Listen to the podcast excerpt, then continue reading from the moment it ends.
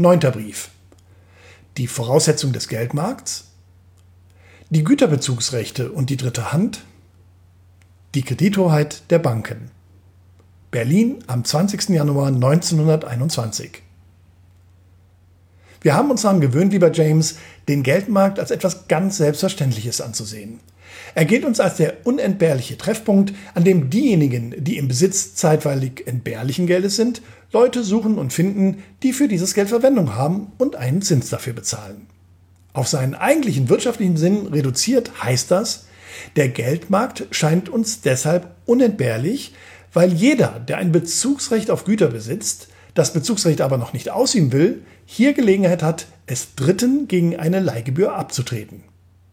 Hier gibt es Leute, die Verwendung für produktive Güter wie Werkstätten, Maschinen und Fabrikate oder für Arbeit und Rohstoffe haben, aus denen Werkstätten, Maschinen und Fabrikate hergestellt werden und die ihm dafür, dass er ihnen den Bezug dieser Dinge mit seinem Gelde ermöglicht, gern einen Anteil an ihrem Produktionsgewinn in Gestalt eines Zinses einräumen.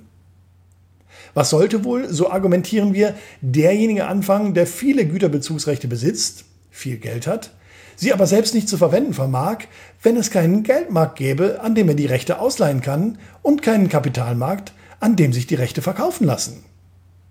Der Unterschied zwischen Geldmarkt und Kapitalmarkt wird in der Regel nicht beachtet. Er besteht darin, dass am Geldmarkt Gelder, das heißt Güterbezugsrechte, auf Zeit ausgeliehen werden, während am Kapitalmarkt dieselben Gelder, dieselben Güterbezugsrechte definitiv abgetreten, gegen sogenannte Anlagewerte ausgetauscht, also verkauft werden. Trotzdem ist der Geldmarkt an sich entbehrlich. In einem Lande, wo die sozialen Verhältnisse der Bevölkerung einigermaßen gleichmäßig sind, wird ein Geldmarkt nicht gebraucht. Und wenn er dennoch existiert, so spielt er hier keine große Rolle. Wozu bedarf es eines Geldmarkts, zum Beispiel in einem Agrarlande, in dem fast jeder Einwohner sein Stück Land hat, das ihn heute ernährt und das in 30 Jahren seine Kinder ernähren wird? Er tauscht seine Produkte in Geld, das heißt in Güterbezugsrechte ein, und bezieht dann dafür die Waren, die er braucht. Nimmt er viel Geld ein, so kauft er viel Waren, andernfalls kauft er wenig. Er hat keinen Grund, einen Teil der im Gelde verkörperten Bezugsrechte nicht auszuüben, auf den Kauf von Waren systematisch zu verzichten und das Geld zu sparen. Das kann anders werden, wenn sich im Laufe der Zeit so viel Grundbesitz in einer Hand vereinigt, dass der Besitzer mehr Geld einnimmt, als er, ohne zu verschwenden, für Waren ausgeben will oder kann. Aber dann findet er ohne weiteres einen Nachbarn, der ihm das Geld abnimmt und verzinst. Er besitzt nunmehr ein Kapital, dargestellt in einer Forderung an den Nachbarn, also etwa in einer Hypothek. Es ist nicht nötig, dass in einem solchen Lande der Leihgeldverkehr, der Austausch von Güterbezugsrechten, marktmäßig organisiert wird. Auch in einem industriell fortgeschrittenen Lande kann es Brauch sein, dass jeder Gewerbetreibende das Recht zum Bezuge von Gütern, welches er mit seinen Produkten erwirbt, selbst ausübt. Dass er also für sein Geld Verbrauchsgüter kauft und etwaige Überschüsse, die seinen Bedarf übersteigen, zur Erweiterung seines Betriebs verwendet oder seinen Kindern damit eine Existenz schafft, indem er ihnen Betriebe einrichtet. Ein Ende hat es mit dieser patriarchalischen Verwendung der im Gelde dargestellten Bezugsrechte erst dann, wenn eine sehr große Ungleichheit des Besitzes die Regel geworden ist. In Ländern, wo die Bevölkerung in Two Nations zerfällt, nämlich in eine reiche Oberschicht, die den größten Teil des Bodens und aller Betriebsmittel besitzt, und ein entwurzeltes Proletariat, das nichts oder wenig hat, außer der Arbeit seiner Hände, in solchen Ländern hört die Verwendung des Geldes durch den Eigentümer selbst notwendig auf.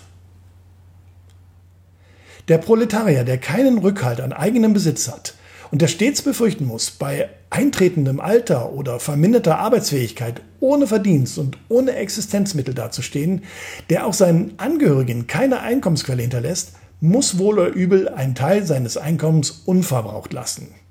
Für ihn heißt es: Spare in der Zeit, so hast du in der Not. Er muss Bezugsrechte auf Güter für sein Alter und seine Familie reservieren, wenn er nicht sehr leichtfertig handeln will. Tut er es nicht selbst, so muss es der Staat im Wege der Sozialgesetzgebung für ihn tun. Beides läuft auf dasselbe hinaus. Es werden Güterbezugsrechte dem sofortigen Verbrauch durch ihre Eigentümer entzogen, für spätere Jahrzehnte aufgesammelt und bis zum Eintritt des Zeitpunkts ihrer Verwendung an Dritte ausgeliehen. Dabei handelt es sich um ganz gewaltige Summen, die in der Statistik der staatlichen Versicherungsanstalten, der Sparkassen, der kleinen Lebensversicherung usw. zum Ausdruck kommen.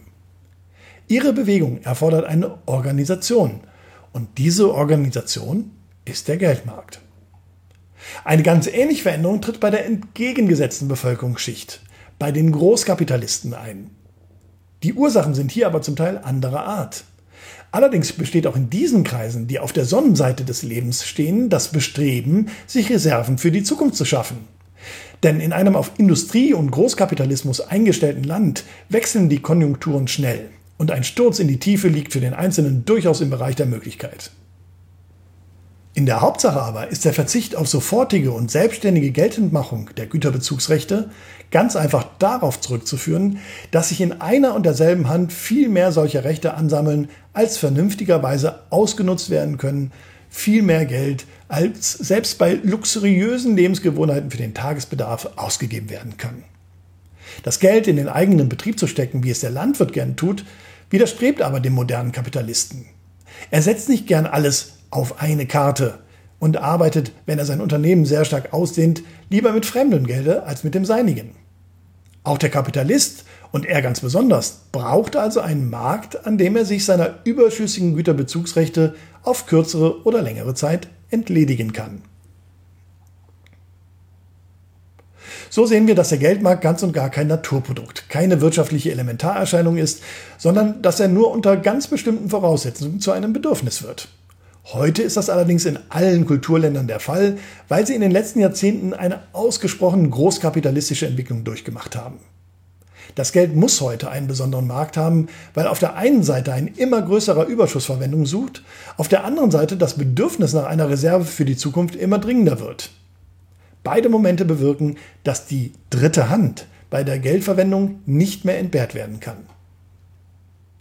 Tatsächlich hat jedes Land nicht nur einen Geldmarkt, sondern daneben noch zahlreiche kleine Märkte, von denen jeder einen Zu- und Abfluss zum großen Zentralmarkt hat.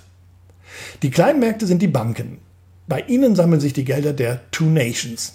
In erster Linie fließen ihnen die Überschussgelder der kapitalistischen Kreise zu. Ihre Aufgabe ist es, die dritte Hand zu suchen, welche die in den Geldern verkörperten Güterbezugsrechte so zweckmäßig ausnutzt, dass über den Zins hinaus, der dem Eigentümer zu vergüten ist, ein hoher Überschuss für die Volksgemeinschaft erzielt wird.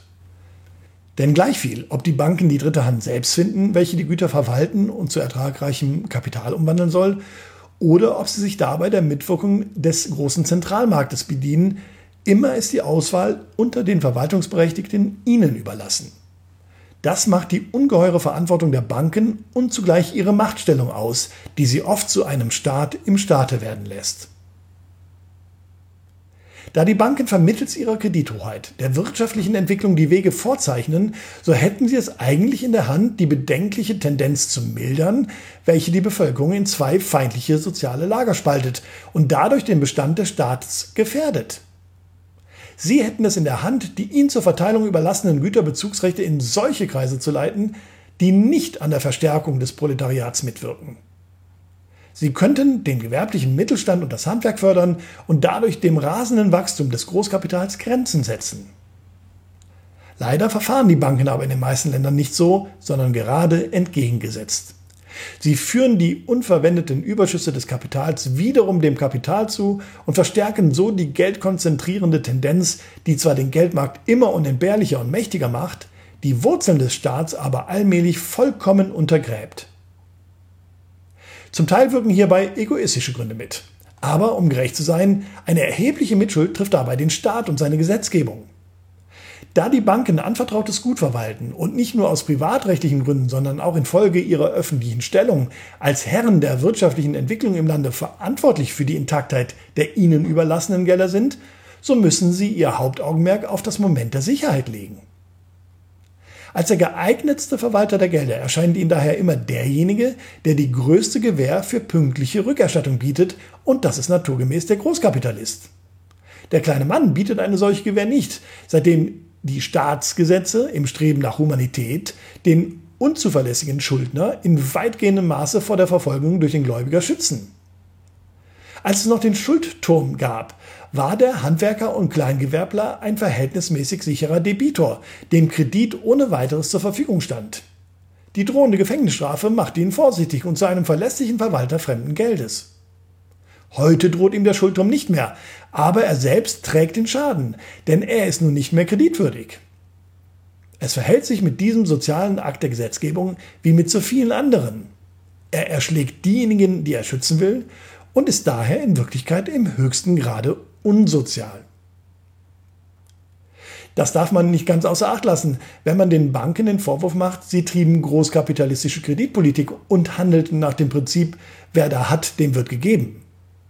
Eins ist aber sicher: Auf dem jetzigen Wege der Überfütterung des Kapitals, sozusagen der kapitalistischen Inzucht, darf es nicht mehr lange weitergehen, wenn es nicht zum Zusammenbruch des Abendlandes von innen herauskommen soll. Und noch in einem anderen Punkt haben die Banken umzulernen. Das ist die Zinspolitik. Der Zins ist jener hochwichtige Faktor im Wirtschaftsleben, der darüber entscheidet, ob die im Gelde verkörperten Güterbezugsrechte jeweils in produktivem oder in konsumtivem Sinne ausgeübt werden müssen.